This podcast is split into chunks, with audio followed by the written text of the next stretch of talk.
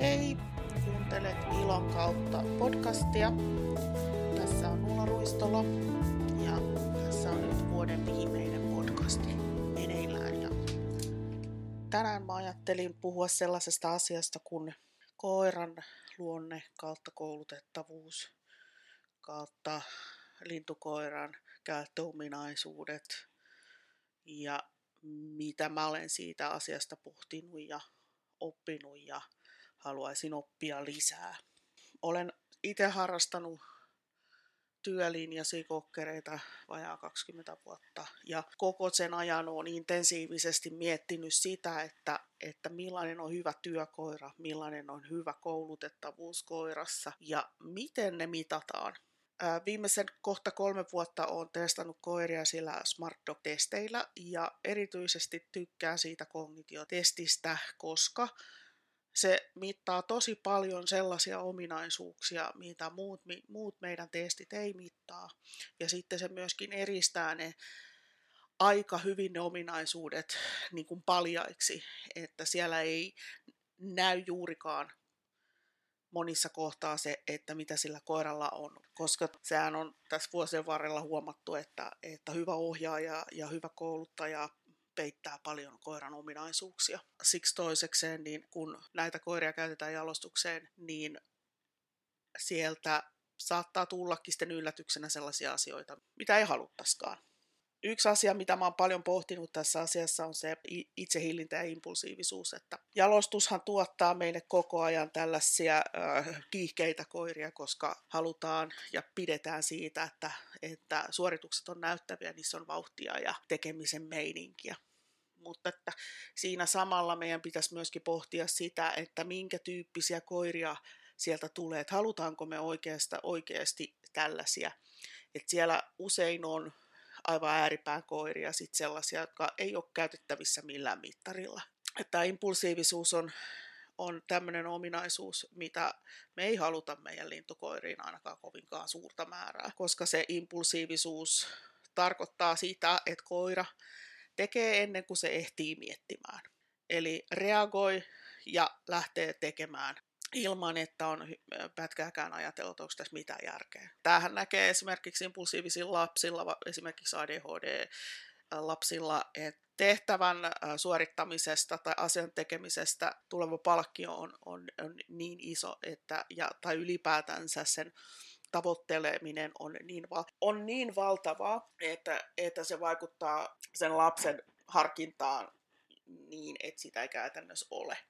Ja sitten jälkikäteen ihmetellään, että miksi tässä kävi näin ja miksi ei onnistutakaan jossain asiassa tai, tai tulee vahinkoja. Samahan näkee, näkee myös koirilla, että meillä on olemassa koiria, jotka on todella impulsiivisia. Näitä näkyy myöskin täällä meidän lintukoiran roduissa ja tämmöisen impulsiivisen koiran kouluttaminen on haastavaa. Ja tämä täytyy meidän pohtia siellä meidän jalostustyössä, että me saataisiin minimoitua nämä tällaiset impulsiiviset koirat kokonaisuudessaan pois sieltä meidän, meidän jalostuskoirista. Et me ei tarvita sellaisia koiria, joilla ei ole harkintakykyä, eikä pysty suorittamaan tehtäviä sillä lailla, kuin me halutaan. Et, et esimerkiksi jos me ajatellaan sutta, mikä on siis tämä meidän meidän koirien se kantamuoto, niin siinähän on niin, että impulsiivinen susi ei pärjää siellä, siellä niissä metsästystilanteissa. Ja tämä ei voida siinä laumassa käyttää hyödykseen siihen metsästämiseen, niin sama juttu on meidän, meidän näiden lintukoirien kanssa. Että impulsiiviset koirat, niiden kouluttaminen ja niiden käyttäminen siihen metsästysharrastukseen on niin haastavaa, että usein ne jääkin sitten kokonaan pois, pois harrastuskäytöstä että ihmiset ei kerta kaikkiaan jaksa sitten koulutella niin. Tämä on niin kuin hyvä, hyvä miettiä, että koiralla pitäisi, pitäisi luontaisesti olla hyvä itsehillintä. Ja erityisesti nämä koirat, joilla halutaan, että ne pysähtyy ylös ajoon tai nostoon, niin niiden pitäisi pystyä itsensä hillitsemään siinä tilanteessa. Että jos ei ne pysty, niin se on kauhean vaikeaa niiden kanssa sitten se metsästysharrastus. Ja tähän itsehillintään tavallaan liittyy myöskin se koiran turhauman sietäminen, että kuinka hyvin se koira sietää sitä, että se ei saakaan tehdä sitä, mitä se haluaa. Ja tämä näen, että on monien koirien iso ongelma. Ja sitten sieltä turhaumassa tulee kaikki piippaamiset ja haukkumiset ja hillumiset ja heilumiset. Et kun ne koirat ei pysty käsittelemään sitä turhauman tunnetta. toki turhauma on, on sellainen käytös, mikä tulee kaikille, kaikille aina silloin tällöin. Toisille enemmän, toisille vähemmän, mutta jos me ajatellaan sitä meidän käyttöä, niin pitäisi miettiä sitä, että mikä se meidän jalostuskoiran tai meidän harrastuskoiran turhaamasietokynnys on. Ja jos on kovin alhainen, niin se ei ehkä olekaan kyllä mikään, mikään jalostuskoira. Se on hyvä, hyvä pohtia sitä. Muutenkin tämä äänenkäyttö, niin siihen voisi varmasti vaan paljon vaikuttaa sillä, että minkälaisia yksilöitä sinne, siihen jalostukseen valitaan. Toki se voi olla, että on koulutuksessa tehty virheitä, ja sitten sieltä on ruvennut tulee esimerkiksi sitä ääntä. Mutta että monet koirat on kuitenkin sellaisia, että niistä ei ikinä lähde ääntä, vaikka ne olisi millaisessa tilanteessa. Ja sitten toisista lähtee tosi helposti ääni. Ja me kuitenkin haetaan tällaisia koiria, jotka on hiljaisia ja kestää sitä turhaumaa. Niin siihen yksi, yksi valintakriteeri voisi hyvin olla se, että, että valittaisiin niitä hiljaisia koiria. Ja niin varmasti tehdäänkin, mutta ei aina. Kyllä varmaan joka, joka rodussa käytetään jalostuksen koiria, josta lähtee ääni. Mutta että se olisi hyvä, hyvä pohtia se, se koiran turhauman sietokyky, että kuinka se sitten sietää, sietää sitä, että se ei pääse tehtävälle tai se ei pääse toisten koirien luokse tai toisten ihmisten luokse. Sitten semmoinen asia, mikä me on havaittu tuolla meidän Smart Dog-testeissä, ja tästä on ihan tieteellistä tutkimusta olemassa, että tämmöinen ihmiseen suuntautuva strategia, eli koiran oma sisäsyntyinen motivaatio kohti ihmistä, niin vaikuttaa koiran koulutettavuuteen Eli meidän pitäisi valita sellaisia koiria jalostukseen, joilla on voimakas sisäsyntyinen tarve, tarve työskennellä ihmisen kanssa ja hakee katsekontaktia ihmisestä. Et jos koira on kovin itsenäinen eikä koe tarvetta olla työssä ihmisen kanssa, mihin koulutettavuus on paljon vaikeampaa. Tämähän on tutkittu muun muassa räjähdekoirilla, että, että ne koirat, joilla on suurempi tarve tähän tähän ihmisen kanssa kontaktissa olemiseen, niin valmistuu todennäköisemmin räjähdekoiriksi kuin sitten ne, joilla on enemmän itsenäistä strategiaa. Ja meillähän se tämäkin näkyy siellä Smart Dog-testeissä tosi hyvin, että, että on koiria, jotka on, on valtavan tällaisia ohjaajan suuntautuneita koiria, ja sitten on taas sellaisia koiria, jotka on ongelmanratkaisultaan täysin itsenäisiä. Ja tämmöiset täysin itsenäiset koirat ei varmasti ole niitä, mitä me haluttaisiin näihin meidän lintukoirarotuisiin koiriin, koska tämä kuitenkin tämä koko toiminta perustuu yhteistyöhön. Jos se koira ei motivoidu lainkaan siitä tai ei käytä ollenkaan hyödykseen ihmistä niin kuin saavuttaakseen haluamiaan asioita. Se ei kyllä ole silloin ehkä se, mitä me haluttaisiin. Tämä on hyvä pohtia sitä, että kuinka itsenäisiä ne koirat on. Ja erityisesti tämä on varmasti tärkeää juurikin Spanielin kanssa, koska koska tota, jos se spanieli on valtavan itsenäinen, niin se muodostaa niin kuin varmasti suurimmalle osalle ohjaajista tosi ison haasteen siinä haun etäisyyden suhteen ja kuinka se koira pysyy siinä ohjaajan lähellä. Toki tässähän me tarvitaan kyllä kuitenkin sitä jonkin verran sitä itsenäistä käytöstä, että jos ei se koiralla ole sitä lainkaan, niin sehän ei tietenkään ole hyvä, koska täytyyhän niiden koirien pystyä tekemään omiakin ratkaisuja siellä. Että olisi niin kuin tosi hyvä, että että ne koirat, niin niillä olisi koko ajan mielessä, että se isäntä tai emäntäkin on mukana siellä kuvioissa, ettei se ole semmoista, että mä olen itsekseni täällä maastossa ja teen mun ratkaisut täysin itse, ilman että sillä on mitään merkitystä, että mitä se ukkeli tai akkeli siellä perässä haluaa. Siksipä olisi hyvä pohtia näitä myöskin, näitä, näitä että mikä se koiran motivaatio on kohti ihmistä. Et itse tykkään tosi paljon, tai jos on mahdollista, mä valitsen sijoitukseen tai omaksi koiraksi sellaisen koiran noista omista kasvateista tai pennuista, jolla on vahvin kontakti. Koska silloin mä tiedän, että sillä pennulla on jo siinä pikkupentuvaiheessa tosi paljon, paljon sitä kontaktia. Ja sitten mä yritän ylläpitää sitä paljon. Oppimiskyky ja oppimisnopeus, niin tämähän vaikuttaa varmasti, varmasti tota noin, niin siihen meidän lopputulemaan tosi paljon, että että tässä tämäkin vaihtelee koirien välillä, että kuinka nopeasti ne oppii tehtävät. Ja tietysti siihen vaikuttaa aina se koiran oma motivaatio ja sitten palkkiolaatu ja se kriteeri, että miten ne, miten ne tehtävät opitaan, mutta tämä on tärkeä ominaisuus siellä meidän koirissa, että tätä pitää, pitää vaalia. Ehdottomasti on sitä mieltä. Sitten me tarvittaisiin tämmöistä keskittymiskykyä, että paljon näkee nuoria koiria ja vähän vanhempiakin koiria, joilla, joilla ei ole siis minkäännäköistä keskittymiskykyä. Sitä ei joko ole luonnostaan tai sitten sattuu olemaan sellaisessa vaiheessa, että, että se on hankalaa niille. Olisi tärkeää, että ne koirat ei häiriinny siitä ympäristöstä eikä niistä muista koirista. Että et, et ne keskitty siihen koiran ja ohjaajan väliseen kuplaan ja että se olisi niin kuin luontainen ilman, että sitä on niin kuin rakentamalla rakennettu koska sekään ei aina onnistu. Vaikka kuinka yritettäisiin rakentaa sitä yhteistä kuplaa, niin se on joidenkin koirien kohdalla tosi haastavaa. Että jalostuskoirilla koirat olisi sellaisia, että ne voidaan viedä tilanteeseen kuin tilanteeseen ilman, että ne lähtee hajoilemaan siitä ympäristöstä. Mulla on ollut muutama semmoinen koira, jotka on ollut niin kuin aina ohjaajan kanssa samassa kuplassa. Ja sitten mulla on ollut parikin semmoista koiraa, jotka on niin kuin pääsääntöisesti siellä ympäristön kanssa samassa kuplassa eikä mun kanssa samassa kuplassa. Että tämmönen, tällainen asia on kanssa hyvä ottaa, ottaa pohdintaan siellä jalostuksessa, että kuinka, kuinka hyvin ne pystyy keskittymään ja fokusoitumaan siihen niiden kulloinkin käsillä olevaan tehtävään. Toki nämä aina riippuu myöskin siitä, että mikä sen koiran kokemuselämä on.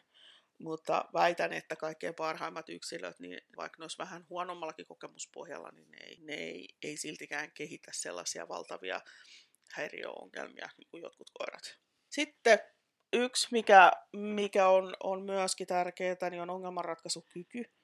Että miten se koira pystyy ratkomaan edessään olevia haasteita, esimerkiksi maastohaasteita, esimerkiksi tällaisia noutohaasteita, missä riista on esimerkiksi pudonnut sellaisen paikkaan, missä, mistä ei haju kunnolla nouse.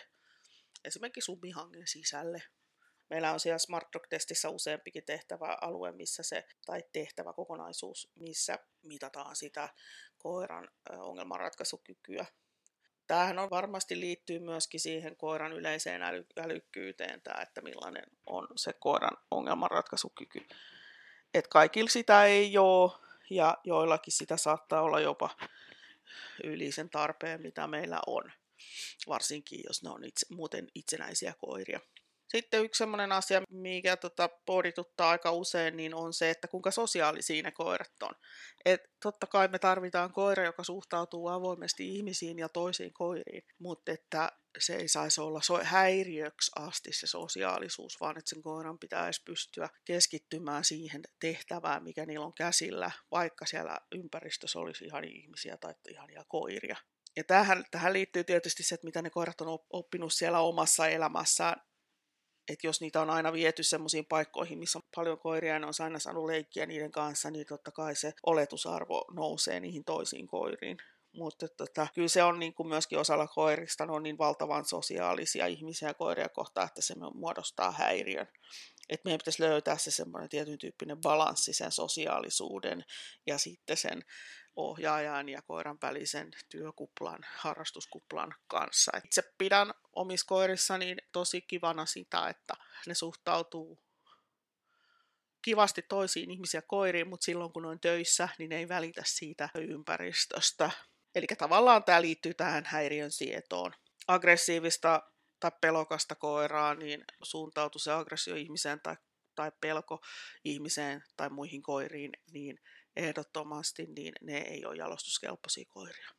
Et monesti jos kasvattajat ajattelis näitä asioita, niin kuin monessa muussakin rodussa kuin näissä lintukoiraroduissa, että valittaisiin jalostuksen tämmöisiä rohkeita koiria, silloin jo pelkästään edistyttäisiin valtavasti monien asioiden suhteen.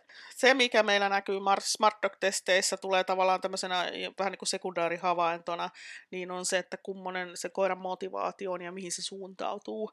Niin tässä on vaihtelua. Yleensä nämä lintukoirarot on tosi korkeasti motivoituneita ja keskittyy hyvin niihin tehtäviin, mutta sitten siellä on joukossa niitä, joiden, joiden keskittymiskyky ei kerta kaikkiaan riitä ja motivaatio, joka saattaa olla aivan jossain muualla, kuten esimerkiksi ympäristössä toisessa koirissa tai jossain. Martok ei tosin ole, ole niin muita koiria läsnä, mutta se voisi motivaatio siis suuntautua myöskin, myöskin niin kuin muihin ihmisiin ja muihin koiriin ja, ja, ja sitten se ohjaaja ja se tehtävä kerta kaikkiaan niin, niin unohtuu siltä koiralta tai se ei motivoidu siihen. Et haluaisin itse nähdä sellaisia koiria, joilla on valtava motivaatio niin kuin kyseiseen tehtävään, tehtävän suorittamiseen ilman, että ne häiriintyisi siitä, mitä siellä ympäristössä taas on. Että se motivaatio ja se keskittymiskyky, se liittyy siihen häiriön sietokykyyn, ja tämä on, tää on niinku ihan super, super tärkeää näiden kanssa. Ja tosiaan mä mainitsin tuossa äsken vielä sen rohkeuden, niin en haluaisi nähdä sellaisia koiria, jotka, jotka suhtautuu pelokkaasti siihen itse tapahtumaan, siihen ö, ympäristöön, siihen misiin tai muihin koiriin. Eli pitäisi saada semmoinen perusluonteeltaan ö, rohkea ja tasapainoinen koira. Tiedän, että koulutettavuus joskus tulee osittain se sieltä, että siellä koirassa on niin kuin sellaista tietyn tyyppistä pehmeyttä, mutta että täytyy olla niin kuin varovainen, ettei se pehmeys mene yli. Koska sitten kun se pehmeys menee yli, niin sieltä me saadaan sitten sellaisia koiria, jotka ei, ei suoriudu tehtävistä, ei pysty olemaan jollain, jossain paikassa, ne pelkää, niistä saattaa tulla aggressiivisia. Tämä on tämä rohkeus on sellainen, mitä pitäisi aina miettiä siellä niissä jalostusyksilöissä. Toki ei me voida sille mitään, jos sieltä sitten tulee vähän semmoisia arempia, mutta se pitää sitten painaa vaan mieleen, että jaa, että tässä käy nyt näin. Että meidän pitäisi pohtia tähän, tätä nyt tätä meidän systeemiä jollain tavalla, että minkälaisia koiria me jalostetaan. Mä en ole nyt puhunut vielä mitään näistä lajityypillisistä käytöksistä, koska tavallaan on huomannut sen, että jos koiralla on noin edellä mainitut käytökset kunnossa, niin silloin me pystytään hyödyntämään niitä lajityypillisiä käytöksiä, niin kuin hakua ja, ja vaikka seisontaa ja jahtaamista ja tarttumista ja kantamista, näitä, näitä kaikki tällaisia, mitkä liittyy sinne koiraelämän metsästyskäyttäytymisketjuun. Mutta jos meillä ei ole edellä mainitut asiat kunnossa, niin meillä ei ole mitään hyötyä näistä käytöksistä, tai se on niin kauhean vaikeaa käyttää niitä hyödyksi. Ja siksi toisekseen, niin nämä käytökset on kaikilla, tai lähes kaikilla, niin tosi helposti nostettavissa esiin sieltä. Se tarvii muuta kuin, muuta kuin vähän kutitella, niin ne nousee esiin sieltä, kun se on siellä geneettisessä koodissa. Sen takia mä en yleensä ole näistä asioista niin huolissaan. Lähes kaikki koirat saadaan niin kuin hakemaan jollain tavalla.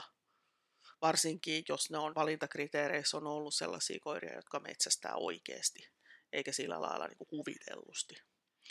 Ja että jos valintakriteerit on, niin kuin painottuu sinne, niin koiralla on ne metsästysominaisuudet, mitä me halutaan. Mutta me tarvitaan myöskin sinne ne, ne kognitiiviset ominaisuudet, jotta me saadaan sieltä niitä täyden yksilöitä.